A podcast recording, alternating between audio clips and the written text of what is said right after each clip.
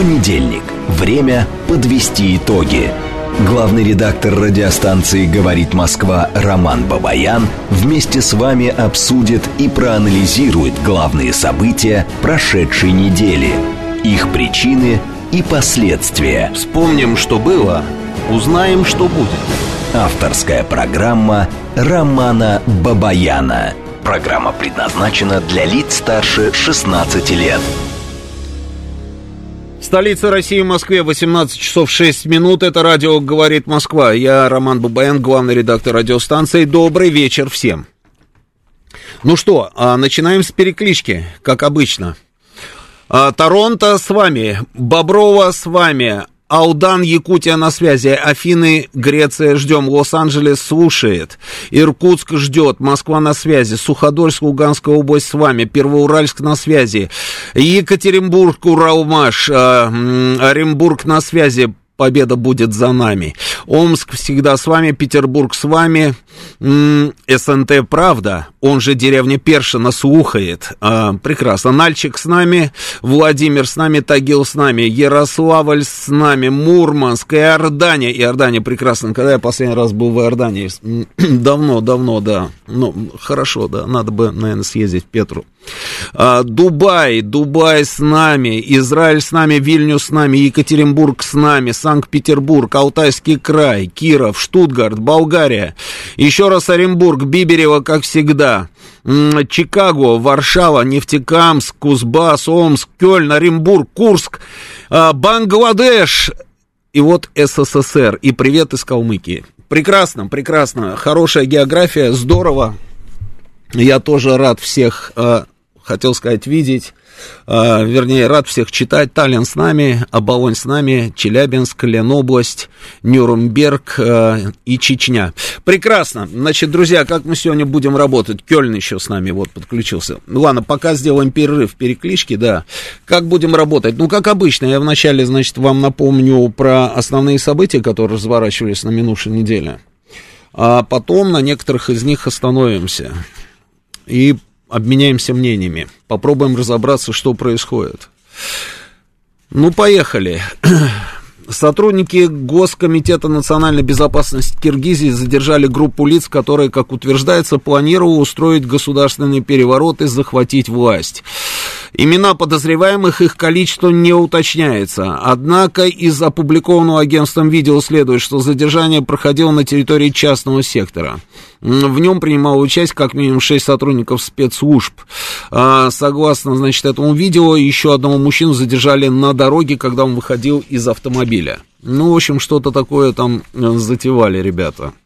Президент Молдавии Майя Санду считает, что Молдавия вступит в Евросоюз. Внимание, ду-ду-ду-ду-дун, торжественная музыка такая, да, к 2030 году. Вместе с Приднестровьем. Я когда, на самом деле, вы знаете, я когда вижу вот такие даты, 2030 год, или 2044, 2050, мне все время вот как-то вот, знаете, мне кажется, что эти люди, которые оперируют такими датами, они немножко не в себе, ну, честное слово. Ну, откуда в наше время могут быть такие вообще, в принципе, горизонты? 2030 год, то есть через 7 лет. Майя Санду, она сегодня нам рассказывает, что будет через 7 лет. И она делает заявление по поводу Приднестровья или еще чего-то. Майя Санду, которая... Хочется просто спросить, а уверены ли вы, Майя, что там, я не знаю, в 2025 году вообще в принципе останется Молдова, например? Не, ну, как вариант. Она может, собственно, не остаться. Ну, может, наверное. Хотя, конечно, жалко было бы, да, такая ласковая, теплая, вкусная такая вот республика, да, ну, вот которой катастрофически просто не везет на всех ребят, которые ею управляют. Всех без исключения, даже те, которые называли себя прорусскими, там, всякими пророссийскими президентами. Ну, не везет. И Майя Санду, она такая дерзкая и решительная, она выходит и говорит, к 2030 году вместе с Приднестровьем мы войдем в Евросоюз. А Майя, скажите, хорошо, Молдавия, допустим, останется, а Евросоюз будет к 2030 году? Даже там, в Евросоюзе, они на самом деле все в сомнениях и в тревогах. Откуда они знают, что будет с этим Евросоюзом к 2030 году? Ой. Дальше она, смотрите, что говорит. Значит, и это все произойдет, говорит она, несмотря на попытки России дестабилизировать ситуацию. И цитата, значит, по Майе Санду. Чем раньше мы повысим уровень жизни, тем скорее у нас будет шанс на воссоединение. Это наша цель стопроцентная. К сожалению, Россия еще много лет будет оставаться источником нестабильности. Мы почувствовали попытки России дестабилизировать нашу страну и подорвать наши устои по созданию сильных институтов и реализации демократических процессов, и поэтому интеграция в ЕС так важна для нас. Ну, что-то случилось с Майей Санду, причем, наверное, давно с ней что-то случилось, но срочно требуется вмешательство. Вмешательство профессионалов от здравоохранения, ну, честное слово. Бедная Молдавия, на самом деле. Там, знаете, люди, вот, которые бывали в Кишиневе, не дадут соврать.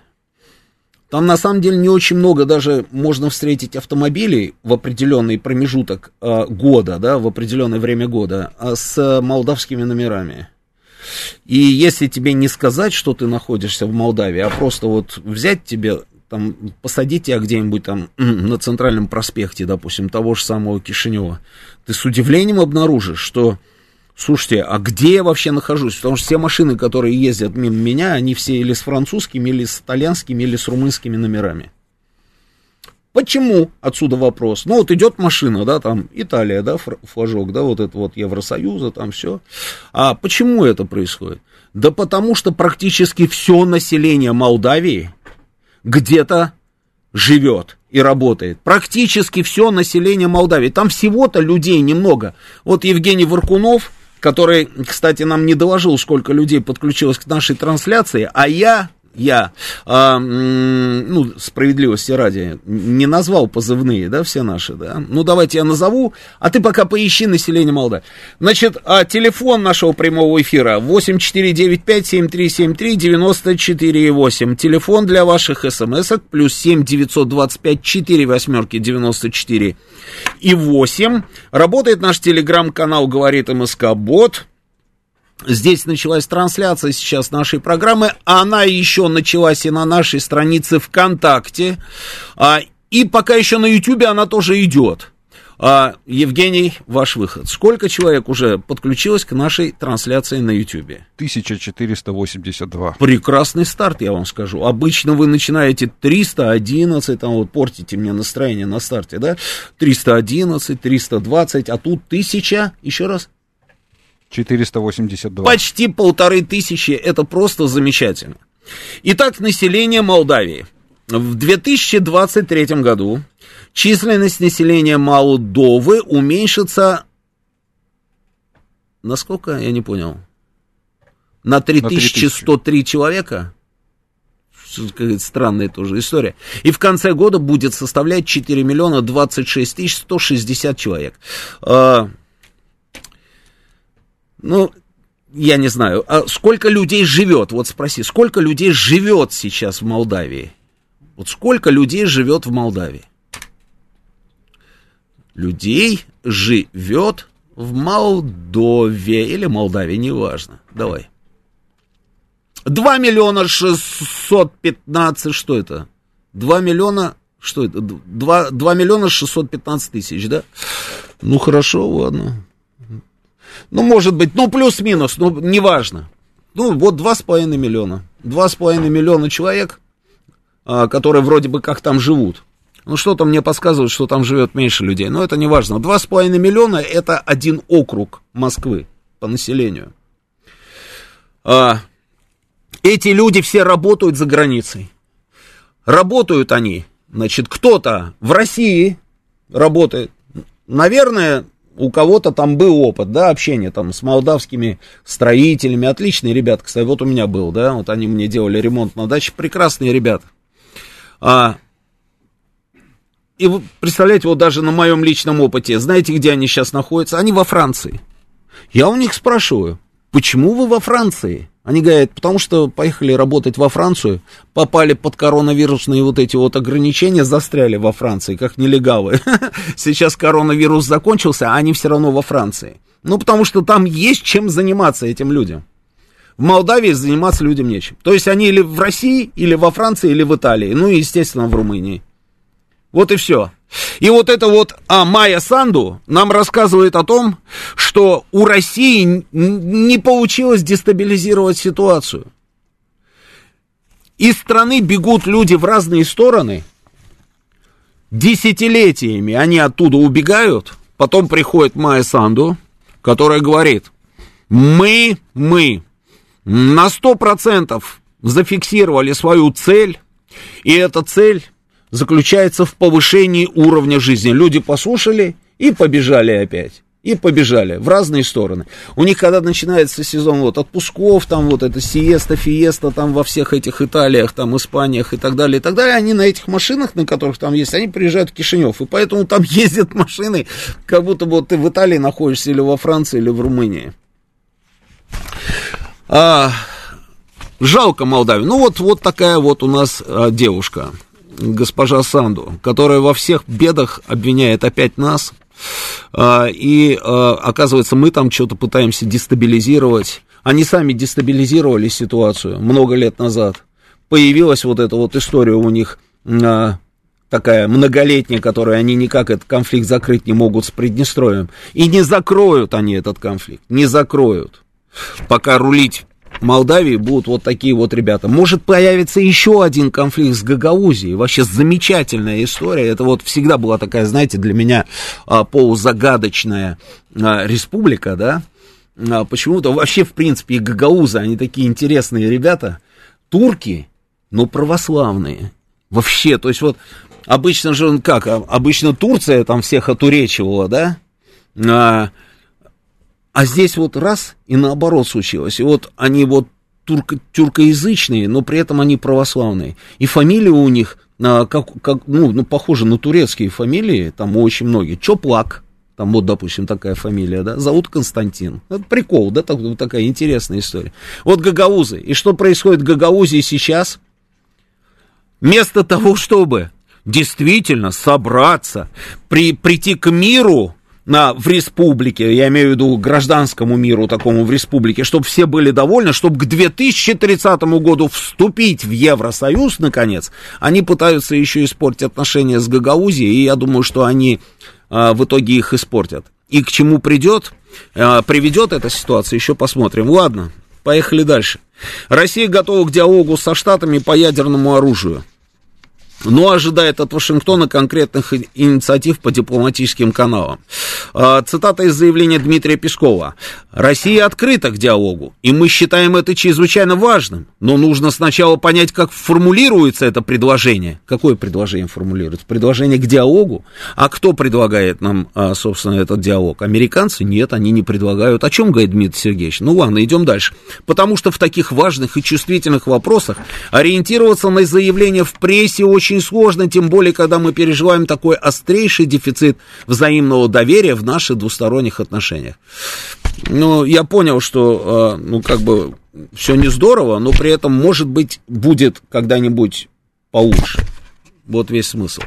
Бельгия попросит разъяснения у Украины из-за сообщения о применении винтовок бельгийского производства при атаке на Белгородскую область. Это заявление премьер-министра Бельгии. Цитата. «Наше Министерство обороны и разведслужбы начали расследование и запрашивают информацию, чтобы точно определить, что произошло. Европейское оружие поставляется, он говорит, в Украину, но он просто не владеет русским языком. Европейское оружие поставляется на Украину при условии, что оно используется на украинской территории с целью защиты этой территории. И у нас есть строгий контроль, чтобы убедиться, что это так». Ну, в общем, да. Строят из себя серьезных людей, мнение которых, наверное, действительно кто-то учтет. Ну, хорошо. Дальше. Значит, 5 июня. 5 июня сегодня утром возобновились активные бои в районе на запорожском направлении. Об этом Владимир Рогов сообщает. Он говорит, что украинская сторона бросила в атаку еще большие силы, чем вчера, подойдя к попытке прорыва более масштабно и организованно. Это вот утренняя информация была. 2 беспилотника у нас упали на трассу М3. Это Украина, трасса, да, в Калужской области. Об этом сообщает губернатор региона. Угу. Дальше. Ну и дальше у меня сплошные новости по тому, что происходило и происходит у нас в Белгородской области. Как вы понимаете, это тема номер 1. Об этом будем говорить сейчас. Губернатор Белгородской области Вячеслав Гладков сообщил, что за прошедшие сутки по Шебекинскому городскому округу было выпущено 850 единиц различных боеприпасов. Цитата. «Погибших нет, к сожалению, к 12 пострадавшим ранее добавилось еще 4 человека». Ранее Гладков сообщил, что в результате обстрела поселка Маслово-Пристань Шебекинского округа осколки снарядов попали в проезжающие по дороге автомобили. В одном из них ехали 2 женщины, и они погибли от полученных травм. Дальше. Значит... 31 мая украинские формирования нанесли массированный удар, значит, по Шебекино в Белгородской области. Дальше на территории Шебекинского района и нескольких других поселков была произведена попытка прорыва со стороны Украины диверсионных групп. Их, значит, вступили в бой с ними пограничники и военные. Дальше. Дальше вот Минобороны поручила вузам проводить вступительные испытания для выпускников школ Белгородской области в формате собеседования. Следует из письма министерства. Вузы должны ввести необходимые изменения для белгородских абитуриентов в срок до 8 июня. В общем, вот такие вот у нас новости идут оттуда. Ну, что у нас там происходит, вы знаете прекрасно. Вопрос, что это вообще в принципе такое? Это действительно какие-то рейды диверсионных групп? Или это может быть начало вот этого самого контрнаступления, про которое нам здесь рассказывают уже последние полгода, и продолжают говорить об этом контрнаступлении? Вот я, если честно, вот не могу понять, что это такое. Я понимаю, чем они занимаются, я понимаю экспертов, которые говорят, что они таким образом пытаются нащупать наши самые слабые, как говорится, места в нашей обороне, да, и вот ровно туда и нанести удар. Но какая-то странная эта история. Вот они идут по разным направлениям.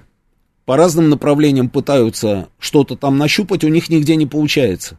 Ну, не получается. Вот то, что произошло в Белгородской области, вот как вы считаете, вот давайте с вами поговорим на эту тему, как вы считаете, у них получилось там что-нибудь? Вот нащупать, если мы говорим про стратегическую задачу, не про сиюминутную какую-то вот историю, да, которую мы наблюдали и ругались последними словами, и всех подряд ругали, и обвиняли тоже всех подряд там в чем? В слабости, в непрофессионализме, в каких-то там, я не знаю, просчетах, ошибках там и так, ну вот во всем этом, да. Можно считать, что у них там что-то получилось? Вот Евгений Воркунов здесь мне говорит, стратегически нет, но тактически да. А что тактически да? Тактически где у них что получилось? Тактически, это когда ты берешь под контроль и удерживаешь определенные территории или населенные пункты. И расширяешь свое присутствие за счет того, что тебе подбрасывают подкрепление, то есть ты расширяешь вот эту зону, находящуюся у тебя под контролем. Это тактически. Стратегически, это мы с тобой вообще, в принципе, говорим о том, что вот это вот контрнаступление у них должно привести к тому, что они или перережут коридор в Крым, или вообще захватят там, собственно, Крым, да, как они грозятся, да, и так далее. Или еще что-нибудь, или Запорожскую атомную станцию, или, как они говорят, освободят Херсонскую и Запорожскую области, те части, которые находятся под нами, да. Вот это вот да. Я не знаю, мне кажется, что ни тактически, ни стратегически у них ничего не получилось. Но означает ли это, что то, что происходит в Белгородской области, это так себе пустячок, на который можно не обращать внимания? Конечно, нет. Конечно, нет. Гладков заявил о том, что они вывозят людей. Мы видели эти кадры, они на стадионе в Белгороде собирали людей, значит, из Шебекина и близлежащих населенных пунктов. А потом он сделал заявление, что они детей стали вывозить там в соседние с Белгородской областью, и не только соседние, да, там регионы. Это нормально? Конечно, это ненормально. Это ненормально. Но ни тактически, ни стратегически у них ничего не получилось, я утверждаю.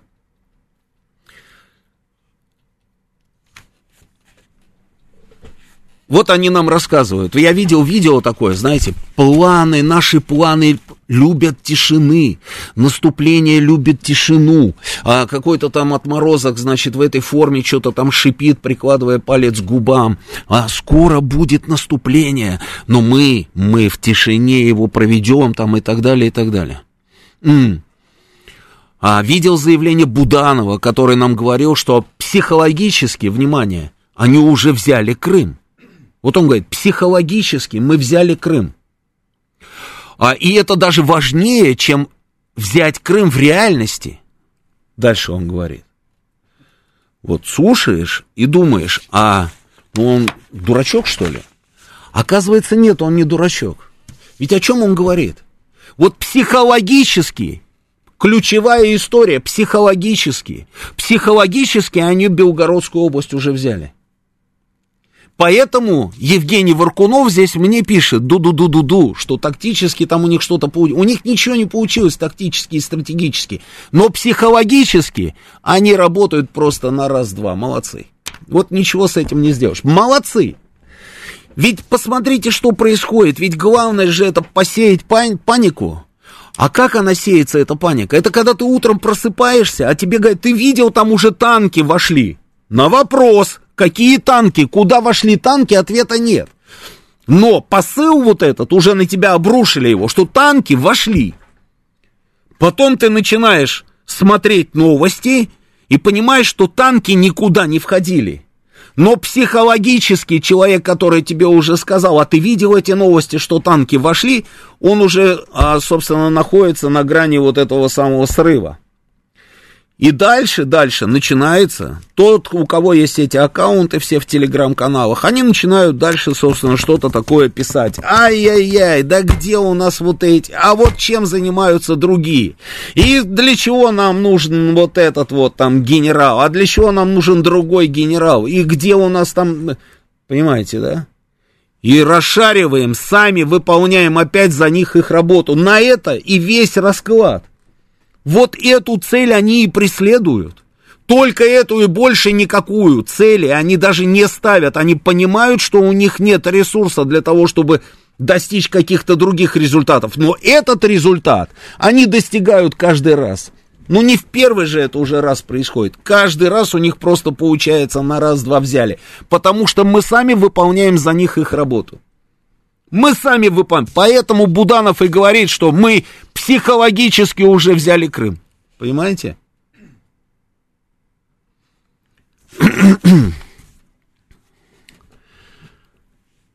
Они, когда терроризируют вот население там приграничных районов, да, как раз это, знаете, вот это и есть. Вот у них две цели, да. Первую цель мы с вами обсудили, а вторая цель.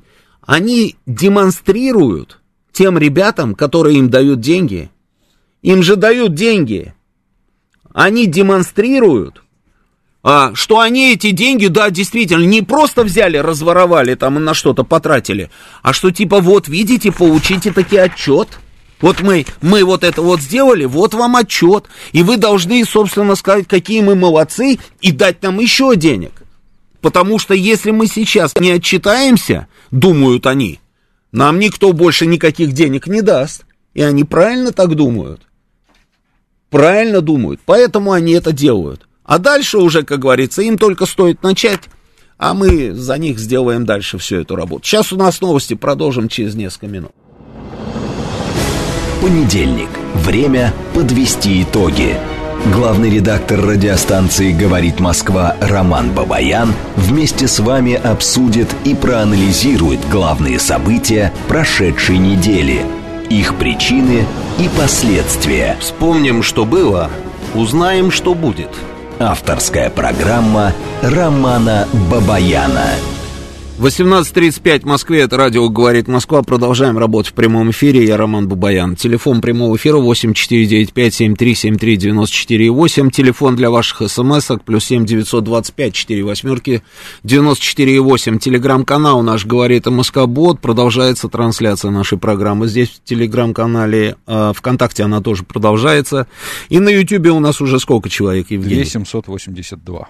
2782 человека, отлично. То есть, еще раз, вот есть группировка под названием «Украина». У нее есть руководители этой группировки, которые все время говорят: дайте нам денег, и мы вам покажем результат. Им говорят: хорошо, давайте, мы вам дадим денег, но покажите обязательно результат. Стали давать им деньги и ждут результата. Дают деньги, дают. Там тоже все это идет со скрипом. Не все так гладко. Не все так гладко. Кто-то хочет давать деньги, кто-то не хочет давать деньги. Где-то какая-то смета бьется, где-то не бьется. Пересчитывают, находят лишние 300 миллионов. Неважно, но деньги дают и будут давать, я уверен. Дают деньги, но хочется получить отдачу. И задают вопросы, и говорят, где будет результат и когда? Когда вы перейдете в это наступление? Вначале им долго-долго, вот этим ребятам, которые давали деньги, говорили: подождите, мы занимаемся сейчас стратегической задачей. Мы пытаемся ослабить этих русских в районе Бахмута. Мы вот сейчас там вот им устроим Кузькину мать, потому что у нас эта крепость не сдается, она неприступная. Мы вымотаем окончательно их до такой степени, что когда мы, наконец, пойдем в наступление, то результат превзойдет все ваши ожидания. Мы возьмем все под контроль. И эту территорию вернем, и другую, и 20-ю, и станции, и еще и в Крым придем. И будем на набережные Ялты там пить, в общем. Будут они там что-то пить. Говорят: хорошо, ладно, подождем. Точно вы там в районе Бахмута справитесь, да, со всей этой историей? Да, справимся 100%. Вы уверены? Потому что по нашей информации у вас там не очень дела. Да нет, слушайте, не верьте этой всей ерунде. У нас все четко прописано, все в соответствии с планом. Понимаешь, да? Есть ли у вас план? План у них есть. Хорошо, подождем. Ждем дальше, дают деньги, ждут дальше, дают деньги. Потом опять интересуются: ребята, а когда вообще, в принципе, ну так хоть намекните, да, когда там вообще, в принципе, собираетесь что-то сделать? Уже скоро все будет, подождите, не торопите нас, мы готовимся, последние детали там согласовываем, там разрабатываем и так далее. Хорошо, да. Но, знаете, чтобы по-быстренькому, все-таки побыстрее это получилось, подбросьте нам еще немножечко деньжат. Ну, я когда говорю про деньги, я имею в виду все, да, вкупе. И железо, там, и деньги, там, как говорится, и все остальное. Снова дают деньги. Ну, потом начинаются вопросы уже такие, более настойчивые. А когда, по нашей информации, у вас в Бахмуте совсем все очень плохо? Да не обращайте внимания, эта фортеца, она будет стоять, и никогда мы ничего не сдадим. Но зато у них уже ничего там, вообще никаких сил не останется скоро. А вот если вы нам подбросите F-16, будет вообще зашибись. И даже то, что мы вам сейчас обещаем, это будет не полный список того, что мы вам покажем на самом деле, когда начнем наше наступление. В итоге что-то в какой-то момент пошло не так. С Бахмутом пошло не так, а деньги-то уже ждали. Уже все политические решения приняли, уже самолеты практически там перекрашивают, уже трезубцы на этих самолетах рисуют, уже летчиков, собственно, обещают. И самолеты, может быть, уже даже и перебросили куда-нибудь там, где-то стоят там поблизости, в какой-нибудь Польше, там, Румынии, ну, где-то, может быть, уже они стоят. И говорят: нет, давайте, Давайте, ждать больше не хотим, давайте нам результат, дайте результат, уже сделайте что-нибудь. И вот тут собираются эти ребята, и разговор такой, ну что будем делать, хлопцы? Результат требуют эти, просто так больше ничего не дадут, надо что-то сделать. Слушай, а давай мы попробуем, может быть, там вот что-нибудь вот такое, а потом все это дело расшарим вот этой медийкой, да? А глядишь, там что-нибудь и выгорит. Да кто его знает? Слушай, ты помнишь вот в районе Харькова, Вов, мы в районе Харькова там попробовали, а они там этот самый раз и хопс, и ушли. А давай, может, мы и здесь попробуем? Он говорит, слушай, ну вряд ли проканает на этот раз, потому что ты же видел, да? Твои эти разведчики нам рассказывают, что там какие-то укрепления там бешеные, они нам дают эти вот съемки, мы смотрим на эти съемки со спутника, да, и видим, что там, да, действительно не протолкнешься, никуда не пролезешь, а плюс ко всему там этот самый, ты веришь, что они творят, у них какие-то там теперь новые бомбы эти появились, они там кошмарят всех и вся, как говорится, да, 24 часа в сутки. Да ладно, слушай, давай попробуем, а дальше, ну что, мне тебя учить, что ли, Володь? Ты что, не знаешь, как надо подключить там этих всех ребят, и они там все быстренько. Где здесь у нас вот этот вот, который за ЦЕПСО у нас отвечает? А, вот он, иди сюда. Ты сможешь что-нибудь такое организовать? А, у тебя есть вот эти вот, да? Вот эти вот, как их там, вот эти вот козлы-то, которые типа они не русские, вернее, они русские, но вроде как хорошие русские, наши русские, ну ты же понимаешь, да, что хороших русских не бывает, но использовать можно, пускай этот самый, давай мы их куда-нибудь забросим. И вот так это все происходит. Отвлекают внимание? Может быть, потому что они перешли же в наступление там в какие-то, да, по некоторым направлениям, и запорожское направление было, да, там южно-донецкое направление было, там две бригады, 23-31, вот как они говорят, 23-31 механизированные бригады из стратегического резерва ВСУ при поддержке других воинских частей, значит, перешли вроде бы как в наступление на южно-донецком направлении. В итоге, они говорят, было задействовано 6 механизированных, 2 танковых батальона. Значит, ничего не получилось, успеха не вышло, в результате, значит, вот этой операции потери 250 человек личного состава, 16 танков, 3 боевые машины пехоты, 21 боевая бронированная машина. А еще есть видео, как они бросали там вот эти вот американские, я же сбрасывал, да, фотографии это или видео, видео, по-моему, да, стоят броневики вот эти американские. Вот они их побросали, вот зеленая такая в поле прям, вот они, да, запусти вот это видео. Наши снимают и показывают, как они побросали вот эту вот американскую технику.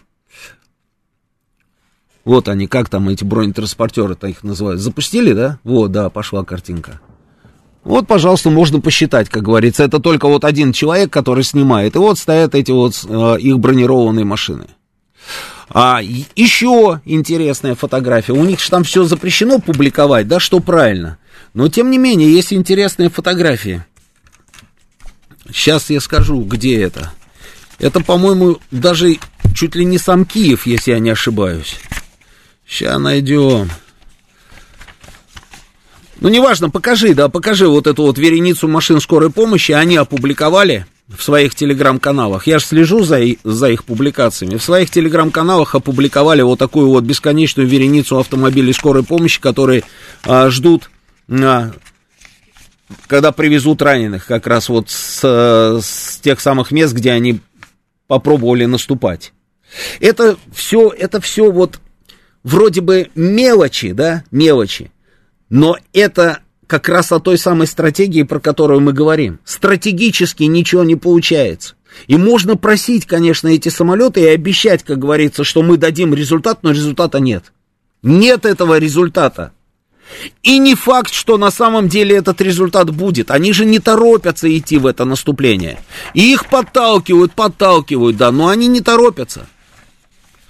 Вот Вашингтон-Пост.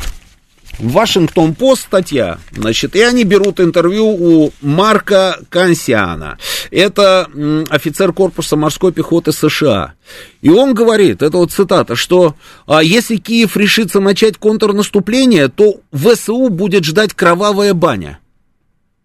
Он говорит, продолжает, на мой взгляд, наступление уже идет, и не только на политическом и информационном фронтах.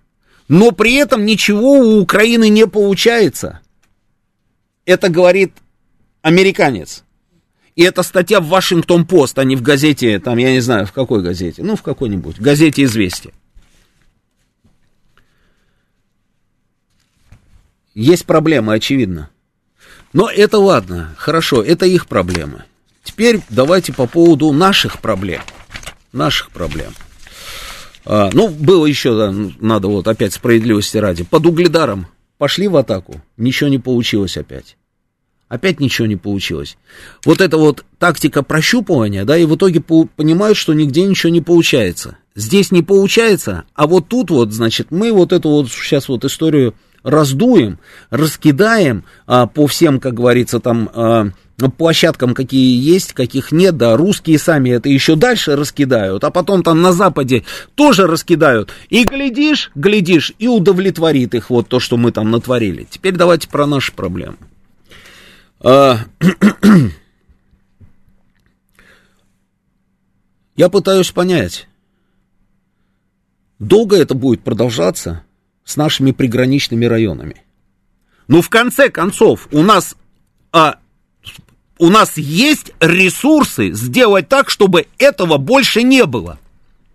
Когда был первый рейд, было заявление министра обороны, который, я сейчас попробую по памяти, да, так дословно, который сказал, что мы уничтожили, выдавили и впредь будем действовать так же жестко. Все было хорошо в этих словах, кроме двух слов. Во-первых, выдавили, я об этом говорю уже неделю назад. Я считаю, что не выдавливать нужно, а уничтожать. Хорошо, ладно. Проехали, выдавили. Ну, хоть выдавили, уже хорошо, да. И впредь, говорит он, будем действовать так же жестко. То есть, на старте еще тогда подразумевалось, что будет повторение. Но если мы и впредь, значит, будет еще, правильно? Понимали, что это будет? Понимали. Так почему допустили? У меня вопрос. Ну, что это такое? Почему люди... Вот я смотрю на видео и вижу там брошенный город, по большому счету. Оттуда вывезли людей. Правильно сделали, что вывезли людей. Потому что не надо держать людей там, где их обстреливают. Постоянно обстреливают с той стороны. Бьют и бьют. Они начали бить по площадям, точно так же, используя РСЗО. Градами бьют просто, градами. Убивают людей. Не надо их там держать. Правильно сделали, что эвакуировали. Но при этом, слушайте, как так получилось? Почему это происходит? Что это такое?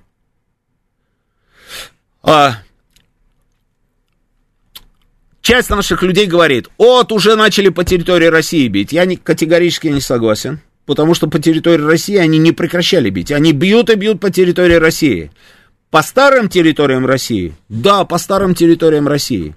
Можно было предположить, что они будут бить? Конечно, можно было предположить. Но нужно что-то было сделать для того, чтобы этого больше не было, после того, как уже однажды был вот этот самый рейд вот этих вот негодяев. Ну, конечно, нужно было сделать. Я читаю... Значит, официальное заявление Министерства обороны. 70 человек, значит, группа вот этих вот уродов, 70 человек, я даже диверсантами их называть не хочу, но 70 человек их. Значит, они совершили вот эту вот попытку, там то-сё, там вошли на территорию, углубились настолько-то, но мы, значит, ответили, отбили, они ушли, и те, которые отбивали, представлены государственным наградам. Я начинаю дальше просто рассуждать. Рассуждаю я как? Вот я, когда был в учебке, я был командиром первого отделения. У меня в отделении было 10 человек. Во взводе было 4 отделения. Значит, в одном взводе это 40 человек. Ну, это учебный взвод. Ну, 40 человек. Даже это, если и не учебный, все равно 40 человек. Их было 70. Это даже не два взвода. 70 человек. Слушайте, это вообще не сила. Это ничего. 70 человек совершают диверсионный прорыв российской границы. Они захватывают пленных. А те, которые отбили, это наступление, им дают государственные награды. Это значит, что они совершили подвиг. Я дальше рассуждаю. Я не знаю точно, сколько было там человек, которые отбивали. Я просто рассуждаю, что если нападение 70 человек отбивают, и это подвиг, это значит, что те, которые отбивали, их было значительно меньше, чем 70 человек. У меня вопрос. Почему их было меньше, чем 70 человек? Там не было даже двух полных взводов, которые шли, собственно, на эту акцию. А у нас было меньше. Не столько же, меньше. Иначе государственную награду тебе не дадут, если ты не совершаешь подвиг. А если ты совершаешь подвиг, значит, точно было не 70 человек. Вопрос почему? Я задаю этот вопрос. Что случилось? Потом появляется информация, что среди них были и солдаты-срочники, и пограничники. Да и отлично, что солдаты-срочники. А в чем проблема? Со солдатами-срочниками в чем проблема? Почему мы все время бежим от этого вообще, в принципе, института, как черт от ладана? Срочники, ой, не дай бог, не дай бог. Не дай бог, не дай бог. Объясните мне, почему? Слушайте, я тоже был солдатом-срочником. Меня призывали в армию. Я давал присягу, и эта присяга подразумевала, что я иду воевать в том случае, если моя страна начинает воевать. Разве не так, слушайте? Но если это не так, тогда зачем нам вообще, в принципе, нужны солдаты-срочники? Оставьте в покое тогда этих пацанов и придумайте какой-нибудь другой алгоритм, когда вы будете там что-то там им преподавать, чтобы они хотя бы сборка-разборка автомата Калашникова, как говорится, могли заниматься. Ну зачем вы их тогда призываете в армию, если их нельзя нигде использовать? В то время, когда страна воюет. Я понимаю, что это непопулярная история. Ну конечно, это я все понимаю. Но тогда, я еще раз вам говорю, уберите этот институт срочной службы. Если даже во время боевых действий мы не можем использовать срочников. Но мы же каждый раз проводим призывы и весной, и осенью, набираем там огромное количество людей, призываем их в вооруженные силы, они принимают присягу, им выдается оружие, из них делают военных специалистов, там тех или иных специалистов. Для чего вы это делаете тогда? Потом нам докладывают, что да, солдаты-срочники даже принимали участие в отражении атаки этих диверсантов. Так и нормально, что солдаты-срочники. Что здесь героического случилось? Что случилось героического? Может быть, их было 10 человек, а шли 70? Тогда это подвиг. 20 человек их было, шло 70. Там еще поддержка огневая, собственно, с той стороны границы. И бронетехника какая-то, да. А здесь, допустим, может быть 10, 15, 20 человек их было. Ну, что происходит? Вот я задаюсь этими вопросами и задаю этот вопрос, собственно, в эфире. Так у нас... до бесконечности будет происходить. Ну, если мы не учимся на собственных ошибках, у нас это будет происходить до бесконечности. Слушайте, в Афгане, когда воевал Советский Союз, пограничные посты были на афганской территории развернуты, чтобы к нашей границе духи не подходили. Пограничные посты были в глубине афганской территории. Очевидная история, правильно? Но мы же ушли из Харькова. Мы оттуда ушли, да, не из Харькова, из-под Харькова. Ушли, они подошли впрямую. Когда они подошли впрямую к нашей границе, только идиот мог не понимать, что обязательно они будут стараться делать то, что они делают. Когда мы имеем такую огромную границу с этой страной, можно рассчитывать на то, что это страна, где мы выполняем определенные задачи, что эта страна не будет атаковать наши приграничные населенные пункты. Да, конечно, нет, это же утопия. Это утопия. Это нужно было сразу понимать и не кричать: «Ой, какой кошмар, какой кошмар!» Это надо понимать, что это, конечно, будет, но нужно сделать так, чтобы при их желании не было у них этой возможности. Вот о чем идет речь. Желание у них есть и будет, но чтобы возможности не было. Нет, мы опять вот имеем то, что мы имеем. В итоге людей вывезли, а пустой город, там ездят, снимают люди и показывают город-призрак, посмотрите, там 40 тысяч населения здесь было, сейчас там никого нет. Ну, конечно, никого нет, вывезли людей. Что правильно и сделали, на самом деле, еще раз повторю. Но нужно же что-то делать для того, чтобы повторений не было больше. Ну, мы каждый раз на эти грабли, что ли, собираемся наступать? Собираемся наступать на эти грабли все время?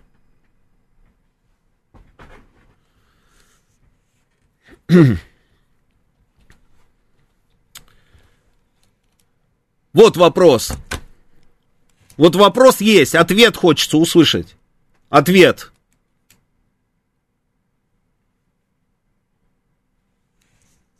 Давайте обменяемся мнениями. Слушаю вас, вы в эфире говорите. Добрый вечер. Здравствуйте. Роман. Я что хочу сказать. Я вот призывался в 1969 году, вот правильно вы сказали. А было как бы вот это ЧП в Чехословакии. В 1968, мне кажется. Ребят подняли по тревоге, не спрашивали, срочник он, не срочник. И они полетели в Чехословакию, понимаете? Это раз. Второе хочу сказать. У нас же были пограничные войска. У нас же большая граница. У нас с Украины нет этих войск. У нас нет с Казахстана таких войск. Но мы же должны на ошибках учиться. Надо быстрее создавать эти войска и закрывать полностью границу. Я считаю так. Да, спасибо. Границу нужно закрывать. Куда делись наши пограничные войска? Евгений Воркунов, вбей, пожалуйста, численность погранвойск России. Сейчас нам дадут цифру. Я так думаю, наверное, под миллион сейчас будет. Есть пограничные войска? Есть. Расклад какой, допустим, у тех вот...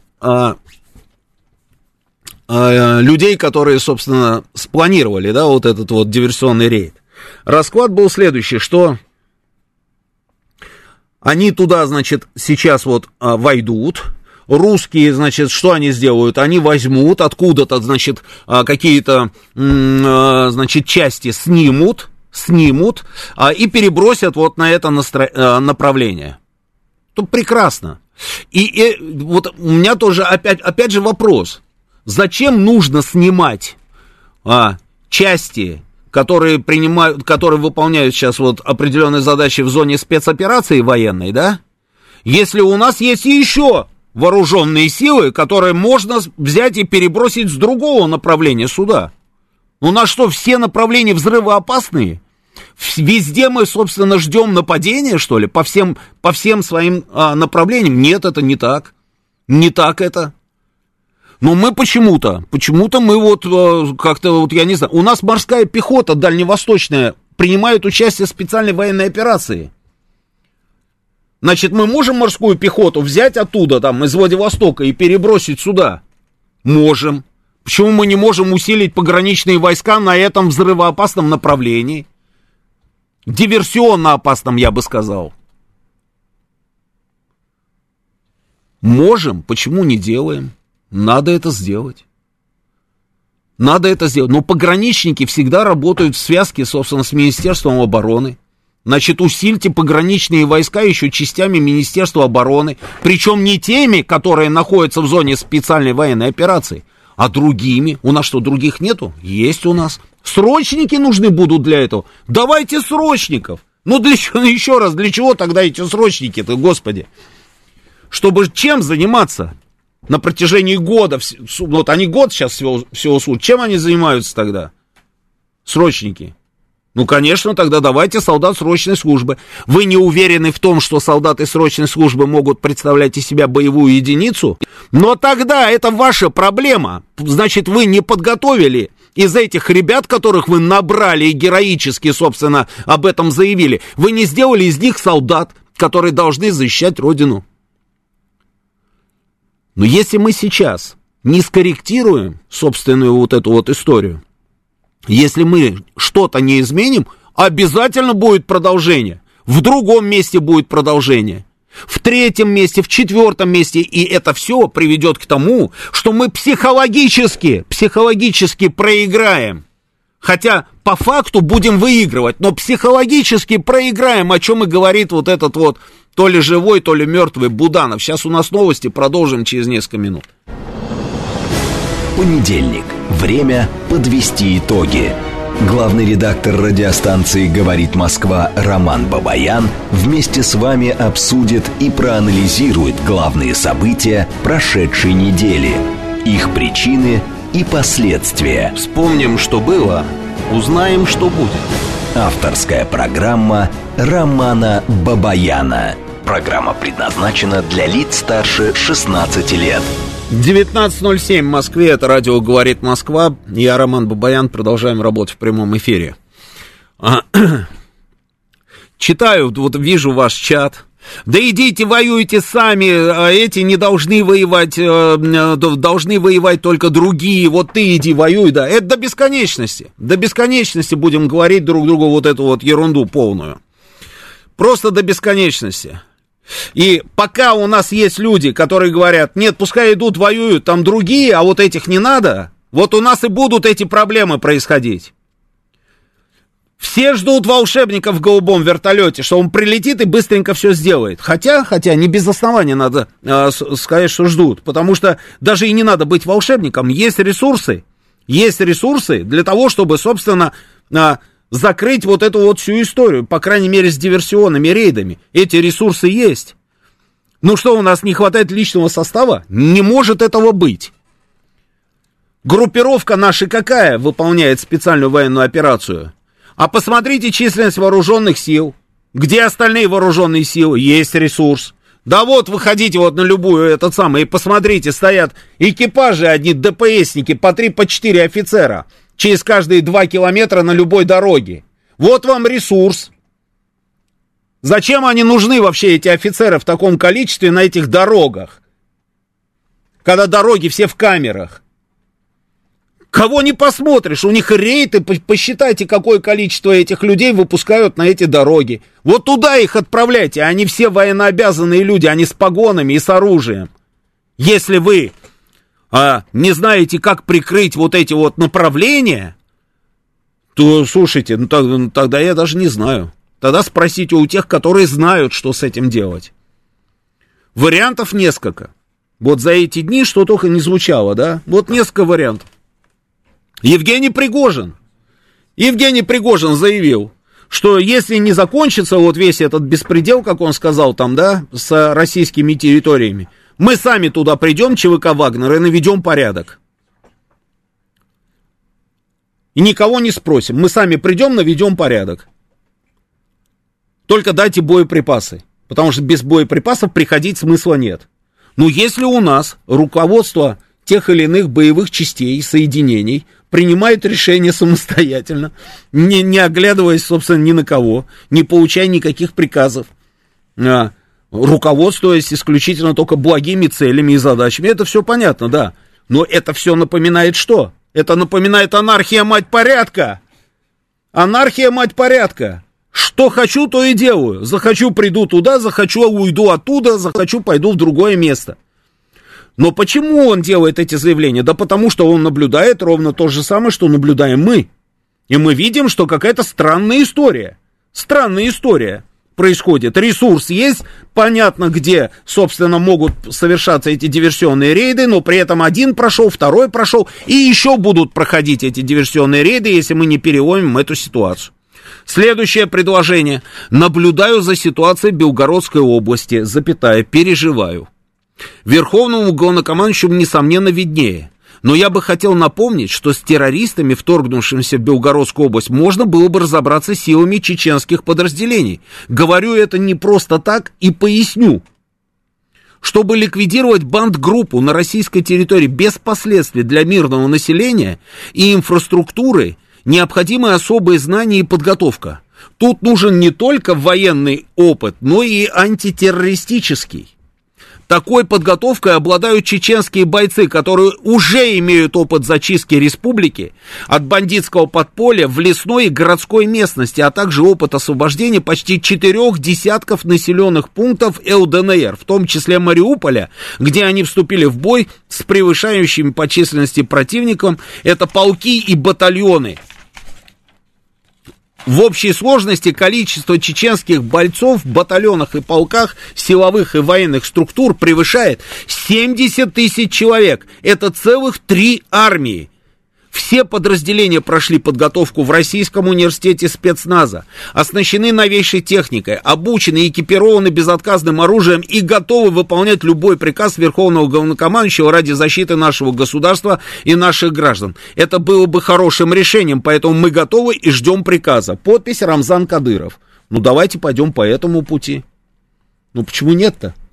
Ну то есть уже 2 варианта есть, правильно? То есть 2 у нас группировки. Мощные, которые себя зарекомендовали в боевых действиях, с опытом, на самом деле, работы с диверсантами и террористами. Значит, есть, вот он этот ресурс нащупали. Это уже 2, да, мы сейчас нащупали. Пожалуйста, давайте 3. Не хотите использовать Вагнер? Ладно, не используйте Вагнер. Не хотите использовать людей из чеченского спецназа? Не используйте людей из чеченского спецназа. Ну тогда раздайте оружие местным мужикам, которые будут защищать свои дома. Вот бросили город Шебекина, да, вот Шебекин бросили город. В итоге снимают, как там мародерят. Там мародерят, на секундочку. Кто мародерит? Это украинские диверсанты бегают по магазинам и воруют телефоны, кефир, и бухло всякое. Нет, это наши люди это делают. Ну как можно оставить город, при этом просто на растерзание отдать его мародерам, что ли? А там помимо магазинов есть еще дома. Дома, откуда людей вывезли. В этих домах много всего, наверное, интересного можно найти этим мародерам. Раздайте оружие тогда этим местным мужикам, которые будут охранять собственные дома. Ну и оружие мужикам не раздают. Спрашиваю, почему? Говорят, нет закона. Как нет закона? Какого закона опять нет? Какого? Нет закона? Так примите этот закон. Возьмите его и примите сразу в течение нескольких часов, сразу в нескольких чтениях. И все. И раздайте оружие этим людям. Они будут защищать свои дома. Не надо только их называть, я вас прошу, территориальной обороной, потому что, ну, это просто с душком словосочетание терроборона. Это у них терроборона. Назовите это, как у нас всегда это называлось, народным ополчением. Раздайте оружие, создайте отряды народного ополчения. Как это всегда было. Всегда было. Дивизии народного ополчения у нас были. Это ресурс. И люди будут это делать. Почему не раздаем? Это 3 вариант.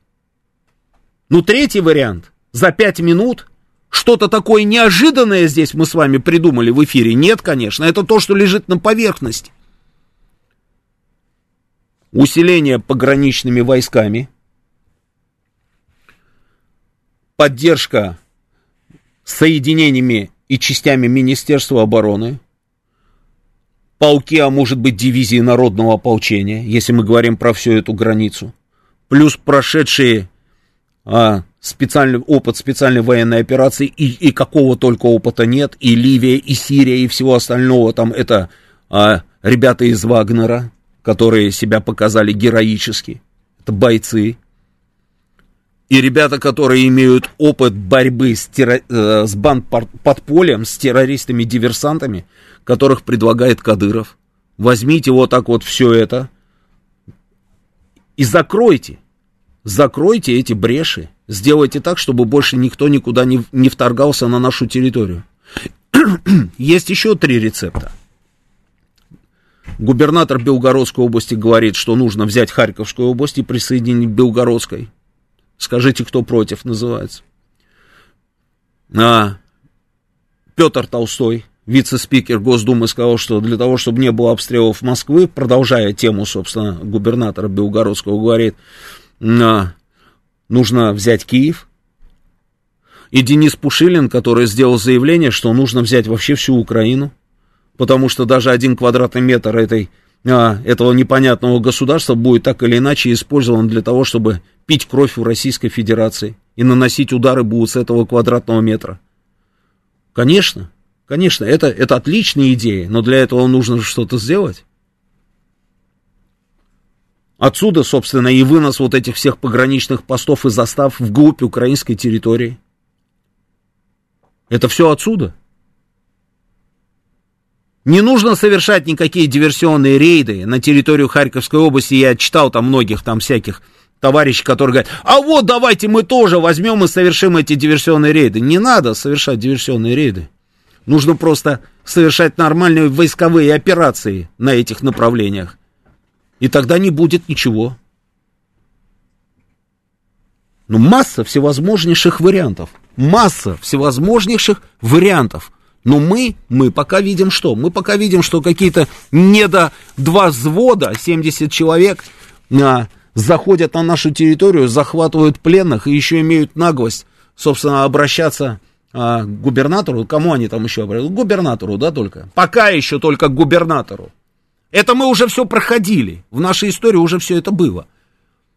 Помните знаменитый разговор Виктора Степановича с Басаевым по телефону? Помните?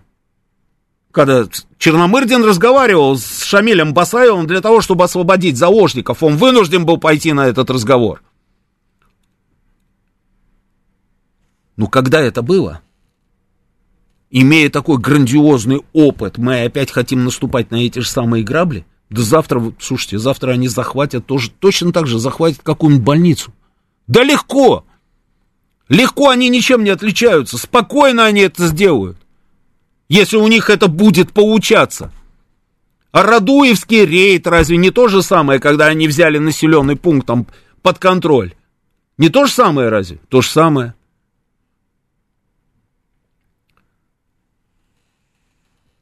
Ну уже примите решение, ребята. Здравия желаю, Сергей Алексеевич. Здравия желаю, Роман. В 1924 году комиссия ЦК тогда большевиков признала, что Красная Армия, как сила организованная там, обученная, политически воспитанная и обеспеченная мобилизационными запасами, в настоящее время нет. И она не боеспособна. И тогда началась знаменитая реформа 1924 года. А у нас почему-то сразу во время Сердюкова решили, что нам нужна компактная контрактной армии численностью там 1 миллион-1 миллион 200 тысяч. С чего это рассчитали? И оказалось, что неправильно посчитали. Сергей Алексеевич, а знаете с чего? Я вам скажу, с чего. Потому что мы вдруг решили, что у нас кругом одни друзья.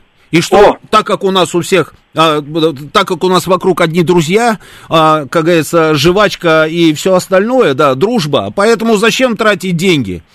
Поэтому у нас одна реформа армии заканчивалась, начиналась сразу другая реформа армии. И поэтому у нас все министры обороны только и делали, что все реформировали, понимаете, сокращая. И выдавливая профессиональные кадры. Выдавливая просто, которые увольнялись пачками. Потому что нам не нужна была эта самая армия в таком количестве. Потому что мы готовились к войне 21 века, как нам говорили. Я же помню все эти выступления министров на коллегиях Министерства обороны. Постоянно одно и то же. Как мантру, простите ради бога, Сергей Алексеевич. Да. Мы готовимся к войне 21 века. Правильно. Вы в самую точку. То есть вот вы как бы неправильно определили, есть ли у нас угрозы. Мы считали, что угроз-то у нас фактически нет, а они реально-то были. И была уверенность, что будем формировать контрактную армию, и у нас прям выстроится громадная очередь. Ну, что-то она вот не выстроилась, как-то не получается. Пошли опять ребята-добровольцы, вот те, которые всегда пойдут, так? А потом, значит, как за один год можно подготовить профессионала? Да невозможно его подготовить, даже... В кто служил уже в армии, в советской. Да вот, вот я хотел сказать, воюют-то те, которые еще застали советские времена. Конечно. В основном, в своем большинстве, но, к сожалению, это так.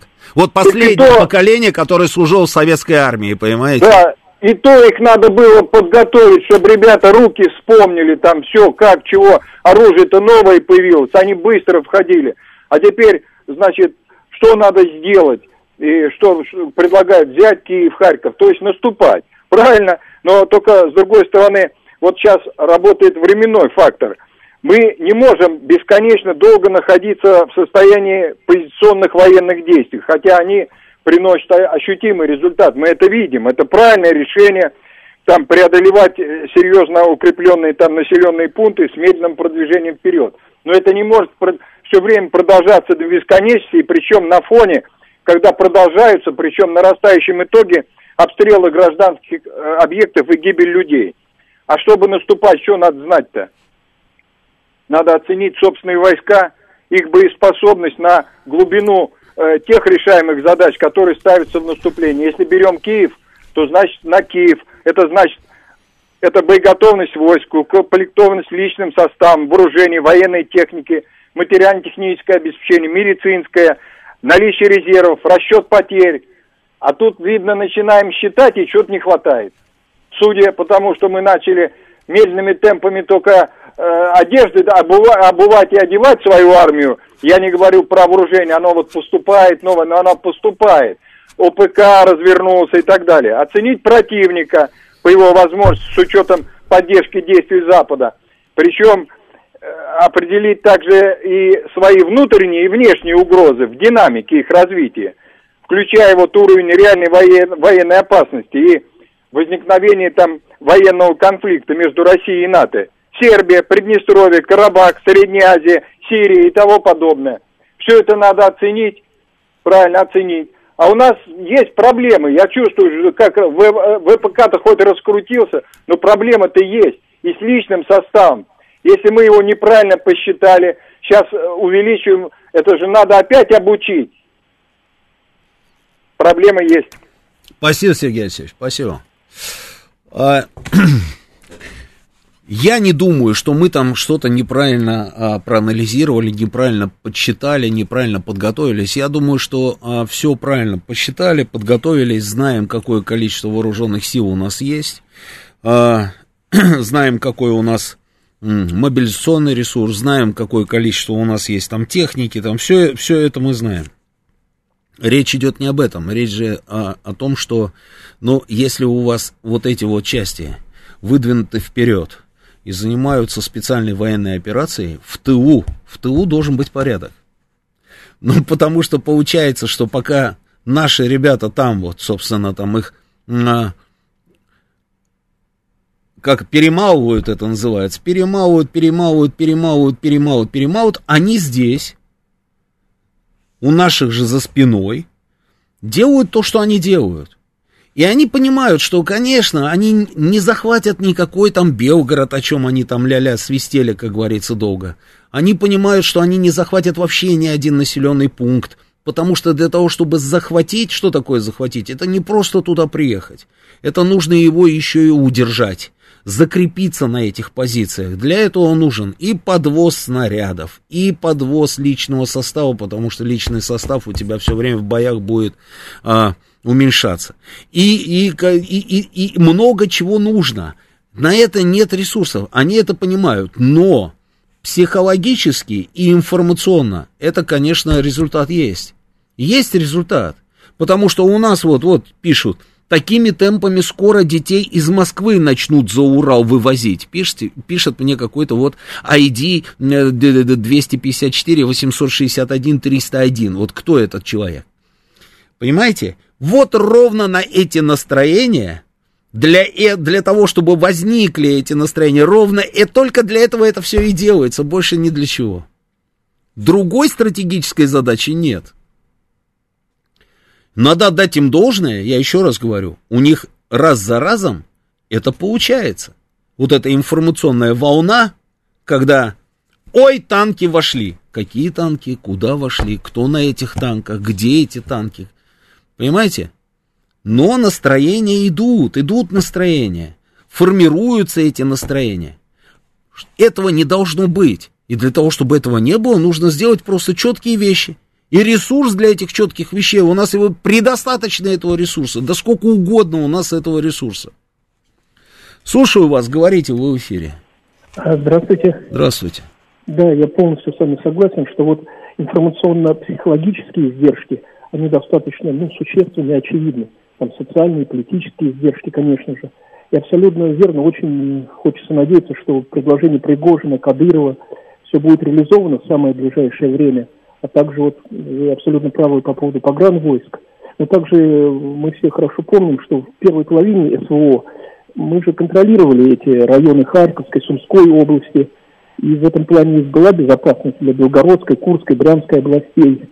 Это такие моменты. И, конечно, хорошие эффективные удары были последние недели. Это правда. По службе вот этой военной разведки, в частности, в Киеве. Но, к сожалению, все остальное, вот это дерьмо в Киеве стоит целесенькое, от офиса Зеленского до чего угодно, там, СБУ, там, других зданий Минобороны и прочее. Но это уже не игры, это серьезные издержки несет Россия, российское общество. Надо просто бить их и мочить по максимуму. Да, спасибо. Что касается вот этих вот всех резиденций, зданий, построек там и так далее. Можно, конечно, нанести удар. Но мы сами с вами ровно на следующий день забудем про это. Потому что, конечно, будет приятно в первые 10 минут, что мы долбанули, допустим, по, офису президента. Первые 10 минут будет приятно. Через полчаса тоже еще пока будет приятно. А на следующий день мы уже забудем. Потому что, по большому счету, после этого удара, что изменится? Ничего не изменится. А вот если нам удастся взять какие-нибудь там Славянск, Краматорск, понимаете, да? Оттуда выйти на Харьков. Вот это будет так приятно, что ой-ой-ой. А вот эти вот, это чистый символ. Тот же самый вот удар по главному управлению, да, там это, разведки, да, в Киеве. И что? Поговорили ровно 2 дня.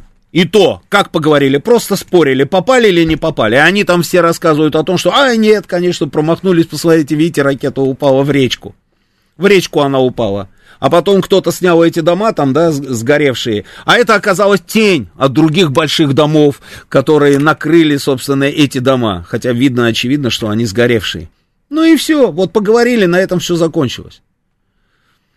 Символизм присутствует, но символизм — это составляющая. А нам нужны военные успехи. Вот когда нам будет приятно. Умаров пишет нам: эвакуация людей из Шебекина — это ничего не получилось. Я 100 лет живу и не думал, что могут какие-то ДРГ пройти территории РФ. Мы об этом уже поговорили.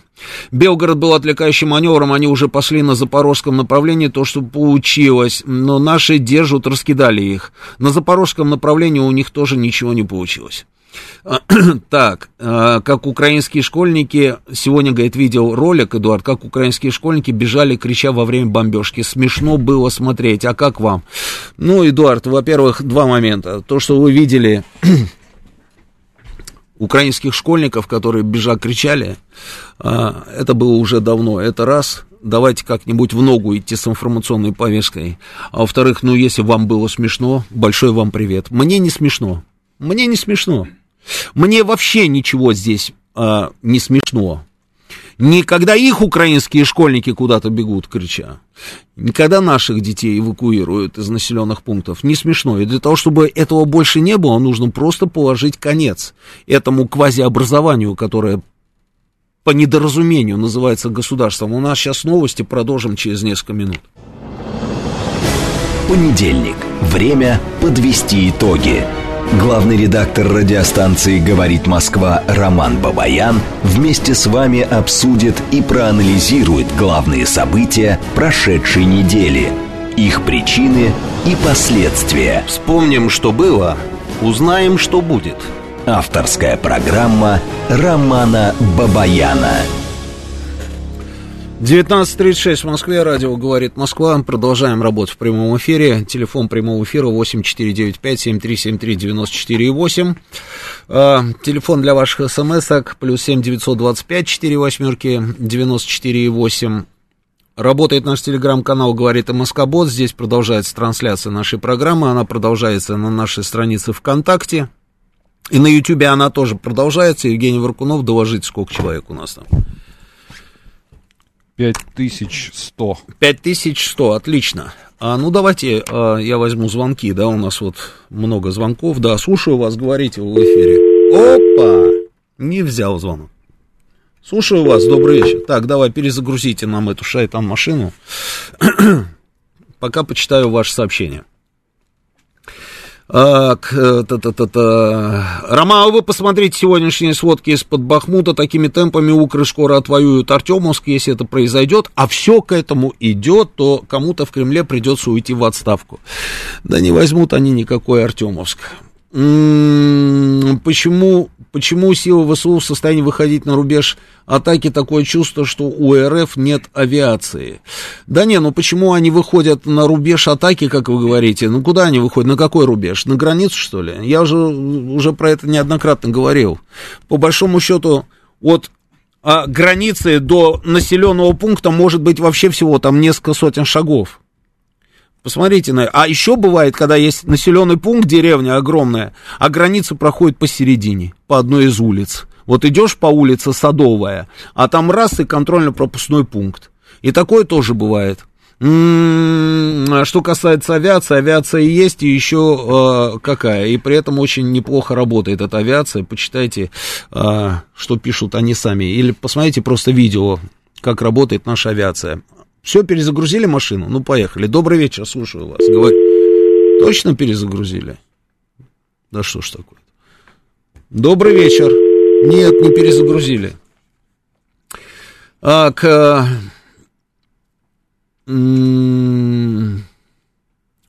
Что-то Капитон что-то такое написал, я вообще не понял, что он говорит. Так... Сергей Афонин говорит, срочники-пограничники, я слышал, что сейчас срочников не призывают в погранвойска. Я не говорю про срочников-пограничников, я говорю про срочников, которые в структуре Министерства обороны, которые вместе с пограничниками. Так, вспомнилось, как генерал Лапин вел за собой срочников при недавнем нападении ДРГ на Брянщину. Было такое дело, да. Так...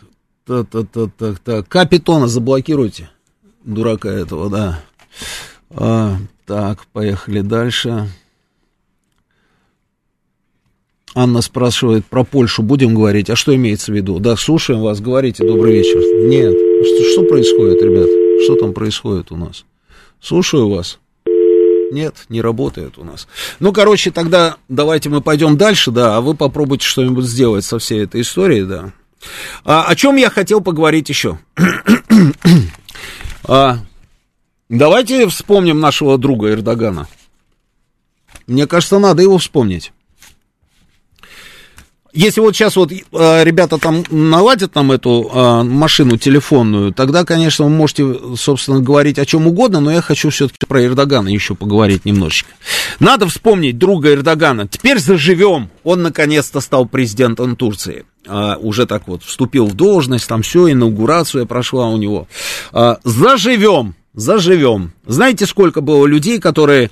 Просто вне себя от счастья говорили о том, что наконец-то в Турции там теперь вот снова еще на сколько-то там лет будет Эрдоган, да, и это просто будет здорово.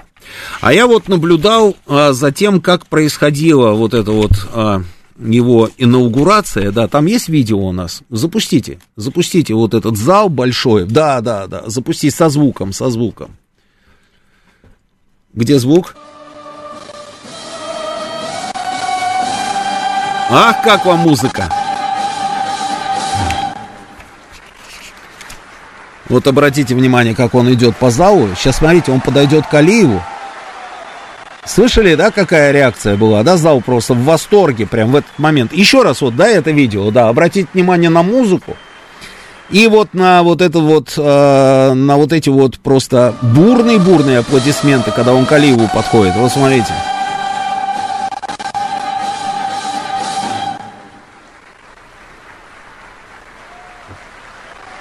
Опа! И взорвался зал аплодисментами, да.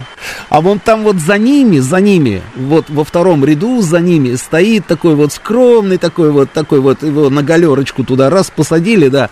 Фамилия его Пашинян, премьер-министр Армении. Вот посмотрите, он там да, выглядывает. Видели, наверное, да? Пашинян. То есть, вот что, вот смотрите, вот что такое Восток, да, это же символизм во всем. Во всем символизм. Вот эта музыка, это один из маршей, собственно, вооруженных сил Османской империи. Это не просто так. Голубые вот эти вот все цвета, там голубые флаги есть на видео еще, да. Это знаете, что такое? Вот если вы вобьете, допустим, да, Туран. Вот вбей Туран, Евгений Воркунов, вбей Туран флаг, голубой флаг, и вы увидите, что не просто так еще и вот эти голубые полотнища на самом деле в этом самом здании. В прошлый раз, когда Эрдоган вступал в должность, он в своей инаугурационной речи неоднократно использовал словосочетание «османская Турция». А вот и флаги турецкого Турана, видишь, да? Голубые. И вот это вот все не просто так. И то, что Пашиняна, поставили за президентом Азербайджана во второй ряд, а в первом ряду там сидит, это VIP как бы позиция, да, там сидят основные приглашенные, и там много разных президентов приехало на церемонию инаугурации Эрдогана, а вот его посадили туда, и это не просто издевательство над Пашиняном, нет, это, таким образом они издеваются, к сожалению, над Арменией. Они таким образом демонстрируют свое отношение и свои планы, далеко идущие, в отношении этого самого государства. И что они собираются делать на территории Закавказья? Да, все правильно. На территории Закавказья это тоже понятно. Знаете, с какими фотографиями Пашиняна вышли турецкие газеты? Я там сбросил, покажи фотографию.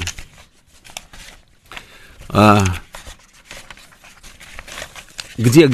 Да, вот она, пожалуйста, да. Вот она, эта фотография.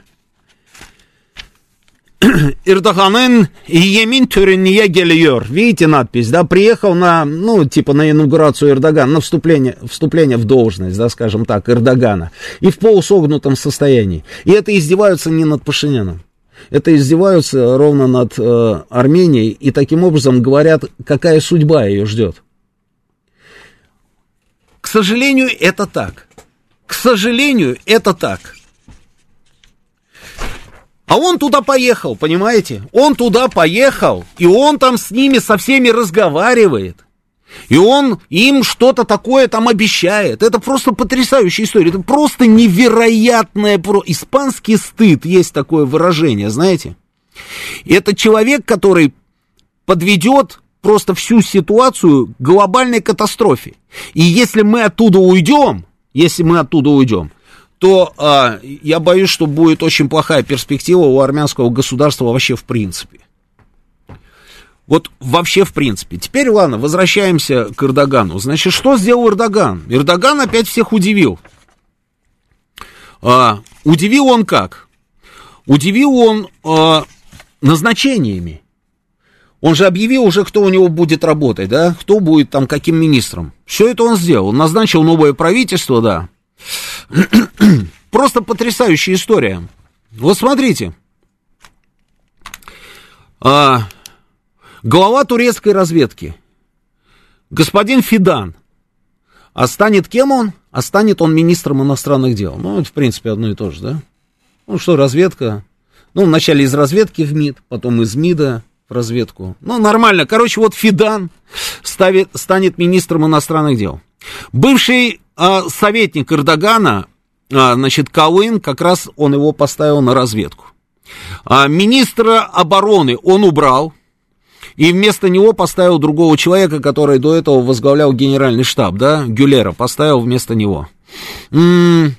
Значит,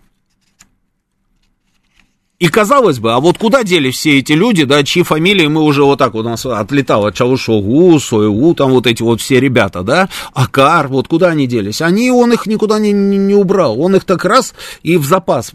Они, скорее всего, там будут в турецком парламенте сидеть. Ну, что интересно? Интересно другое. Вот если мы посмотрим и попробуем пробить по фамилиям, вот забиваешь фамилия, имя, да, каждого из этих людей, которых он назначил, то мы с вами с удивлением обнаружим, что все эти ребята, они все граждане США или Британии, или и США, и Британии одновременно, и плюс еще и Турции, да, понимаешь? Вот, например, смотри, министр финансов господин Шимшек, написано, что он гражданин Турции и Соединенных Штатов и Великобритании, 3 в 1. Значит, идем дальше. Глава Министерства по делам семьи. Есть такое министерство у них, да? Это социальная политика. По делам семьи, короче, да. Эсдемир. Женщина. Она у нас еще и... Мало того, что она, по-моему, родилась даже, если я не ошибаюсь, где-то то ли во Франции, то ли в Бельгии. Если пробить можно. Это не важно, да. То есть, она тоже оттуда. Это опять западные страны, да, мы фиксируем. Понимаешь, да, к чему я веду? Западные страны опять фиксируем. Дальше. Значит, там еще вот просто вот весь список, если брать, да, там много этих вот людей. И мне интересно, посмотрите, то есть министр внутренних дел, например, Турции, да, когда он выступал и говорил, в этой стране все ненавидят Америку. Вот совсем недавно было это заявление, да, и мы там покажем, там, да, вот же Кузькину мать, в общем, американцам. Его убрали, министра обороны убрали, министра иностранных дел убрали, и вместо них пришли люди четко с западной ориентацией. А как вы думаете, какую политику будет проводить новый турецкий кабинет вместе со старым турецким президентом? Как вы думаете, в какую сторону они поплывут, эти ребята, с такими назначениями? Но это же не просто так делают эти назначения.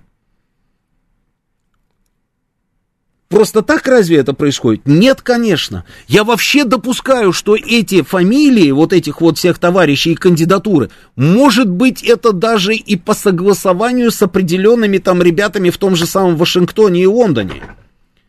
У него же теснейшие отношения там, да, с руководством разведки английской. Они же дружат. Я думаю, что, наверное, это не просто так. Если это не просто так, то мы с вами уже в ближайшее время увидим, как будет меняться турецкая политика. Я про нас говорю, в отношении нас. А если будет меняться турецкая политика, очень хочется потом посмотреть на тех ребят, которые радовались победе друга Эрдогана и говорили, хорошо, что опять Эрдоган. Замечательно, что Эрдоган. А вот был бы тот вот другой, да, а вот тот вот супостат, уж точно бы там наши корабли перестал бы пропускать через проливы. А вот Эрдоган, если будет, то вот все будет хорошо с нашими кораблями и со всем остальным. Посмотрим. Вот они, вот первые шаги Эрдогана нового на старом месте, да, в президентском дворце. И эти первые шаги, они как-то вот уже настораживают. Честное слово. И вот вкупе со всей вот этой вот нагорно-карабахско-армянской эпопеей, азербайджанской эпопеей, да, и плюс вот эти вот назначения, я думаю, что в ближайшее время мы с вами начнем немножечко по-другому оценивать господина Эрдогана. Слушаю вас, говорите, вы в эфире. А что происходит, Жень? Ты же мне сказал, что вы вроде бы как сделали. Алло? Нет, не сделали ничего. Ничего не сделали. Так, почитаем. Так. Что вот пишут, например, да, там по поводу всей вот этой вот истории. Вот что пишут. Да, вот она, эта цитата, смотри. Американский вот этот вот министр иностранных дел, который Америку ненавидит весь мир. Вот он сделал это заявление, да, вот, министр внутренних дел Турции. Америку ненавидит весь мир. И мы покажем на самом деле, что такое Турция, мы покажем этим американцам. Все, и этого человека сразу попросили на выход. Просто так его попросили на выход? Или, может быть, это американцы там что-то такое мутят с Турцией? Ведь Турция это для нас что? Турция для нас это окно. Окно в мир, как мы говорили, да? На одно из окон. Этих окон там всего раз-два, как говорится, и все. И тут вот вам, пожалуйста, вот такие вот, собственно, назначения. И я думаю, что если они перекроют сейчас нам вот этот вот это вот окошечко, то, наверное, нам мало не покажется, ну, честное слово. Да, слушаю вас, говорите. Не работает. Ну, давай почитаем сообщение. У Эрдогана принцип, пишет Игорь Маслов, чем меньше славян, тем сильнее Туран. Ну, может быть, да, есть такой принцип, а может и нет. Я не в курсе про этот принцип, ничего не знаю. Российская империя на глазах тает, как мартовский снег, очень жаль. Опять ID, вот этот 301. Слушай, ну, убери мне вот этих вот людей, да, вот этот вот Капитон, вот этот вот ID, который там все во сне видит, как тает Российская империя. Еще не вечер, мы еще посмотрим. Я думаю, что даже с той же самой Турции еще не поздно на самом деле сделать так, чтобы все эти ножички не полетели в нашу спину. Потому что экономически Турция на сегодняшний день просто в катастрофической ситуации. В катастрофической. И можно использовать все это. Можно использовать в наших интересах. Просто нужно этим заниматься. Но мы же не занимаемся. Мы вот как-то пытаемся, но при этом вот не с той стороны заходим. Мы все время пытаемся через пряник, а нужно не только через пряник. Я почти уверен, что у нас сейчас нас попросят на выход наших миротворцев из Нагорного Карабаха. Почти не сомневаюсь в этом.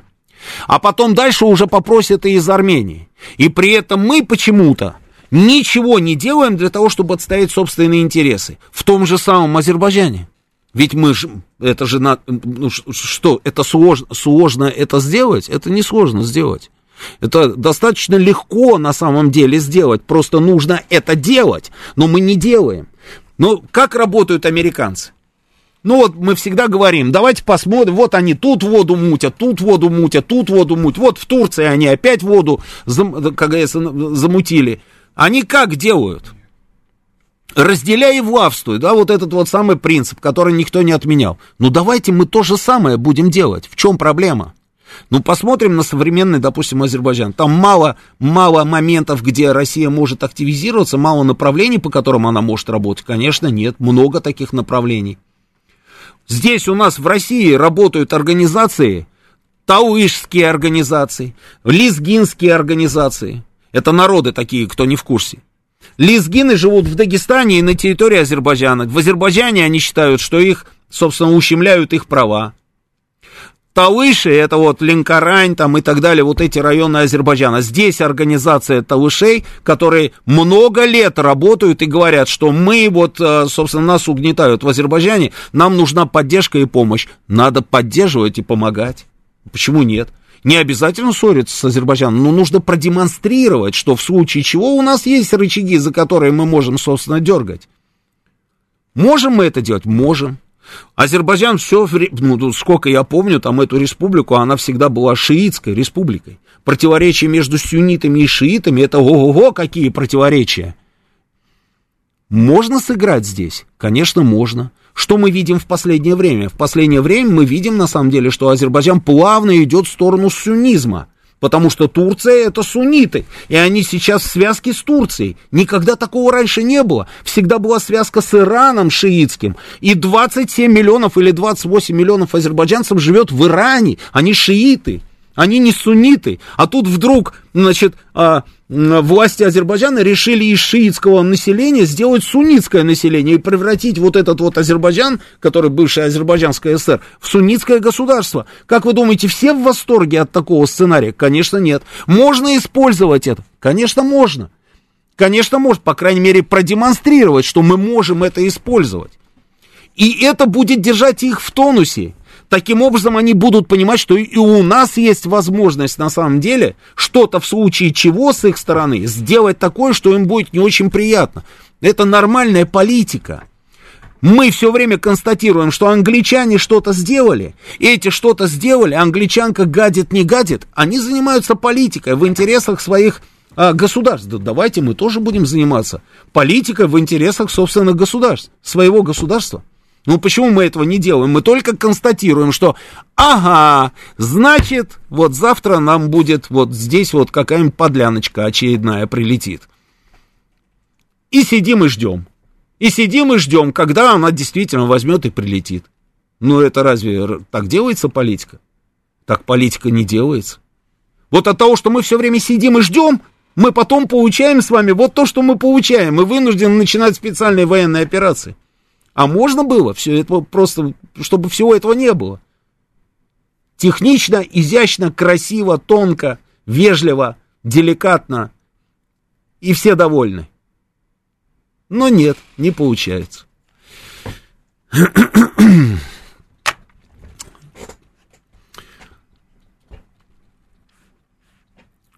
Юрий Константинов пишет, я русский и тут родился, мне помочь государство не хочет. Юрий Константинов, а где вы родились? Я вот не понял, где вы родились. Да, совершенно верно, Алексей, когда не могут договориться дипломаты, за них говорят автоматы. А о Турции стоит напомнить про гамбит. Ну да. Работают, да? Не работают звонки? Ну вот, видите, вот будете сами отвечать перед людьми, которые вот хотят высказаться в эфире. Эрдоган не друг, а второй кандидат был друг. С Эрдоганом можно договориться, он пытается и пытался, и нашим, и вашим, это понятно, пишет Вадим Дорошев. Вадим, я не про дружбу, ну какая дружба, когда мы говорим с вами про политику? Я не про дружбу, я про интересы. И Эрдоган не друг, и тот не друг. Нам не нужны там друзья, нам нужны люди, которые будут вести себя так, чтобы не страдали наши с вами интересы. И мы можем это сделать. Не надо просто заниматься пассивным наблюдением. У нас есть профессионалы. У нас есть люди, которые все знают про Турцию. У нас есть люди, которые все знают там про все бывшие советские республики. Надо просто этих людей тогда привлечь, дать им карт-бланш, и пускай они делают свою работу. Ну, просто наблюдать за всем и фиксировать какие-то изменения не в нашу пользу, но это самое последнее, что мы можем сделать. А мы почему-то десятилетиями ровно этим и занимаемся. Вот это тоже вызывает у меня недоумение. И каждый раз аплодируем, что ага, вот у нас победил вот этот, а это меньшее зло, чем если бы победил бы вот тот. Это мы проходили уже неоднократно в разных точках мира. И радуемся, и радуемся. Вот сейчас заживем. Куда заживем, где заживем, почему заживем. Нужно делать...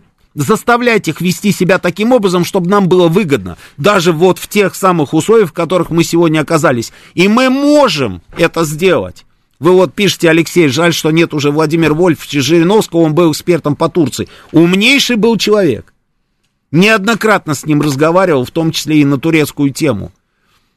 Умнейший был человек, согласен с вами. Но у нас, кроме Владимира Вольфовича Жириновского, что больше нет у нас тюркологов, у нас нет людей, которые разбираются в актуальной турецкой политике, повестке, есть, конечно.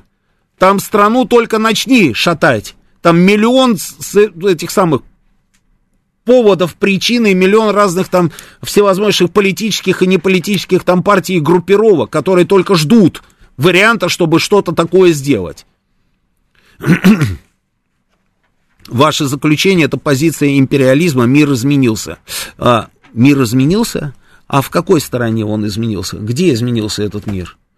Я вот наблюдаю, например, что разные ребята, которые, наверное, тоже думают, что мир изменился, пытаются взорвать ситуацию в Молдавии. Именно поэтому там сходку устроили, позвали туда Зеленского. И вроде бы как говорят там о каком-то там приднестровском не очень хорошем сценарии. Вот, пожалуйста. Кто эти ребята, которые в измененном мире, собственно, этим занимаются? Я наблюдаю изменения в этом мире на иранско-афганском направлении. И при этом нам говорят, что опять те самые ребята, которые убежали из Афганистана, опять воду мутят, там что-то пообещали, в общем, где-то торчат очередные их уши в измененном мире, в империалистическом. Я наблюдаю то, что я наблюдаю в районе Закавказья, и опять торчат их уши. Куда ни посмотришь, везде торчат их уши, в том числе, собственно, и в азиатском регионе торчат их уши. Вот вам измененный мир. Мир никогда не меняется. В мире есть интересы, и эти интересы нужно уметь отстаивать. Если мы с вами не умеем отстаивать интересы, ну тогда не надо обижаться, что нас и эти обманут, и те предадут. Да, вижу, у нас сейчас новости. После интереснейших новостей, ведущего уже в студии, будет программа про футбол. Два Георгия, Георгий Бубаян, Георгий Осипов вам расскажут все. Вы немножечко так отдохнете. Потом военный курьер.